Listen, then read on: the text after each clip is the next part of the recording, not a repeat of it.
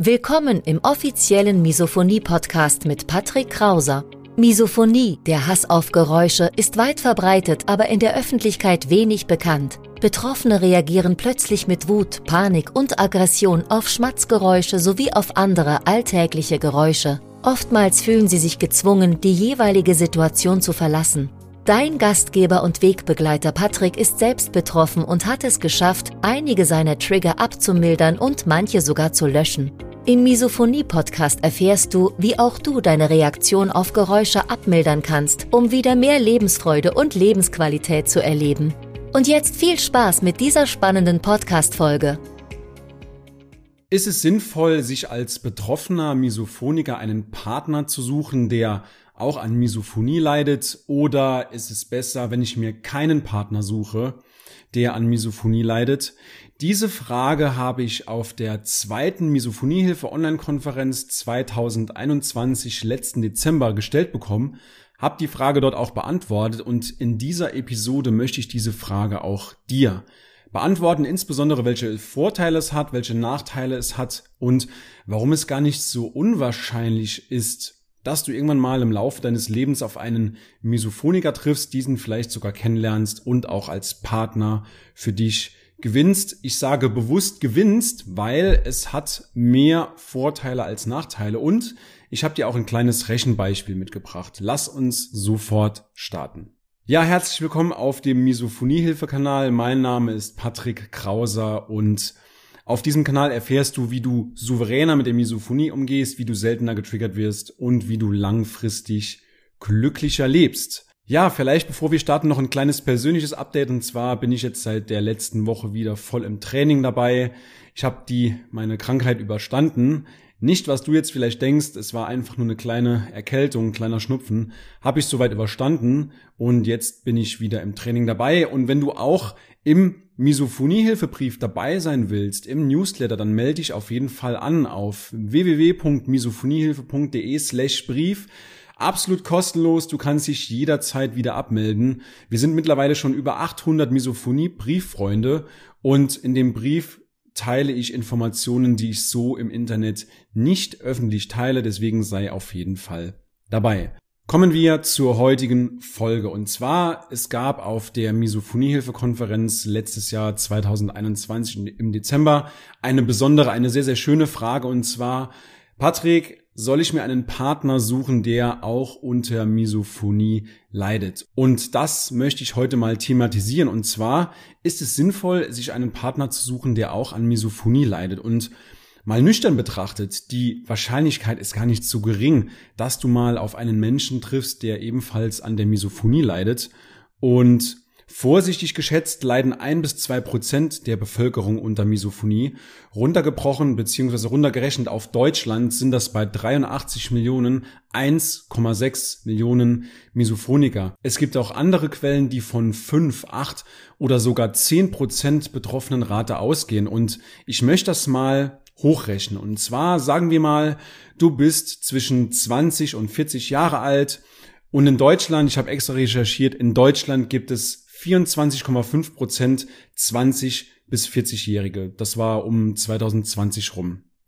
Umgerechnet auf eine Bevölkerung von 83 Millionen, die die BRD nun mal hat, sind 24,5 Prozent 20 Millionen Menschen, also 20 Millionen Menschen zwischen 20 und 40. Und wenn wir jetzt mal von einer betroffenen Rate von 10 Prozent, halte ich persönlich für sehr, sehr viel, aber kann natürlich auch sein, dass die Dunkelziffer in dem Rahmen liegt bei 10 Prozent. Ich schätze immer sehr, sehr konservativ ein bis zwei Prozent der Bevölkerung. Andere Quellen gehen von 5, 8 oder sogar 10 Prozent aus. Und wenn wir mal von diesen 10 Prozent ausgehen, dann leiden bei dieser Zielgruppe eben zwischen 20 und 40 Jahre zwei Millionen Misophoniker beziehungsweise zwei Millionen Betroffene an Misophonie. Und deswegen ist es gar nicht so unwahrscheinlich, dass du irgendwann mal im Laufe deines Lebens auf einen anderen Misophoniker triffst und den vielleicht sogar auch als Partner gewinnst. Wenn du zum Beispiel auf einem Konzert bist mit 30.000 Menschen, dann leiden dort statistisch gesehen auf Basis dieser Quelle von 10% Betroffenenrate,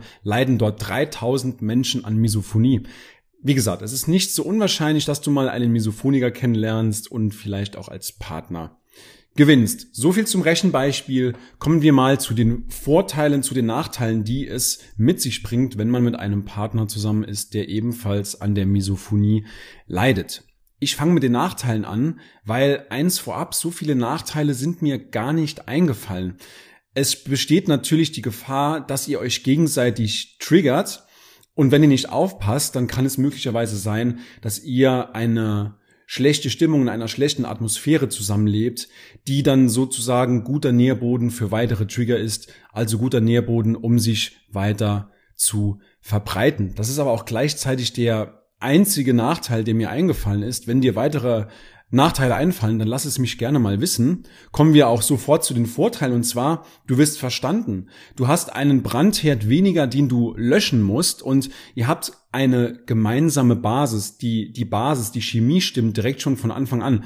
Ich merke das selbst. Ich spreche sehr, sehr viel mit Misophonikern und die Misophoniker, mit denen ich spreche, die sind sofort direkt schon unvoreingenommen, die sind direkt schon offen, authentisch, ehrlich, weil sie wissen, dass ich auch daran leide.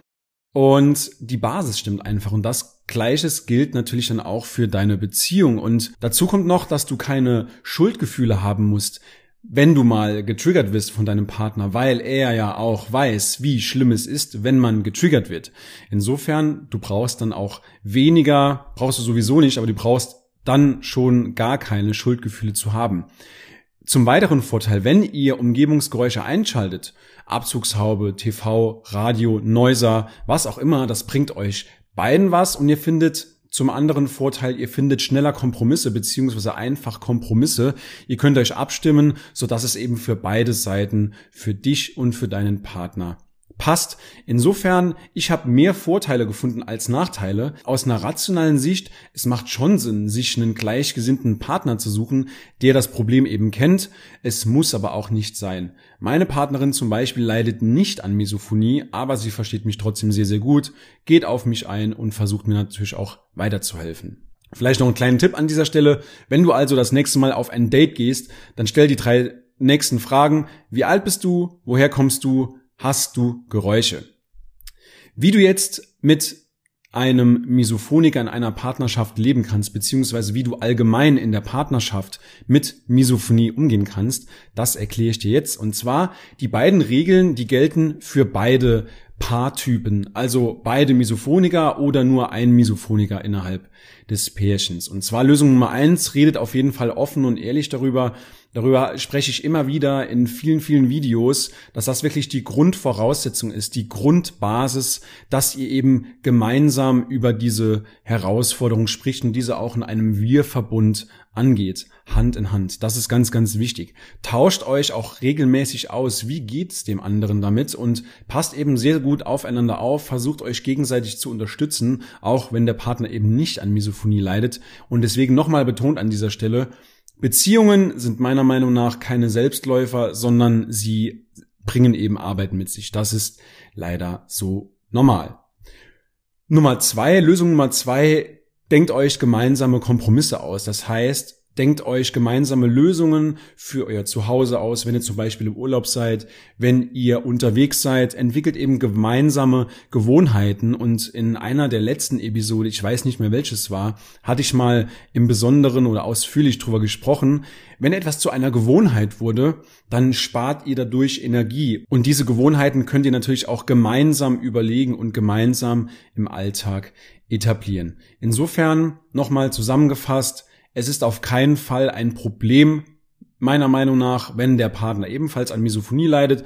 Man muss vielleicht ein bisschen aufeinander aufpassen, das muss man sowieso schon. Und an dieser Stelle nochmal der Aufruf an dich, wenn du noch nicht dabei bist im Misophoniehilfe-Brief, dann melde dich kostenlos an auf misophoniehilfe.de slash Brief und wir sehen uns im nächsten Video. Bis dahin weniger Trigger und mehr Leben. Dein Patrick. Ciao, ciao.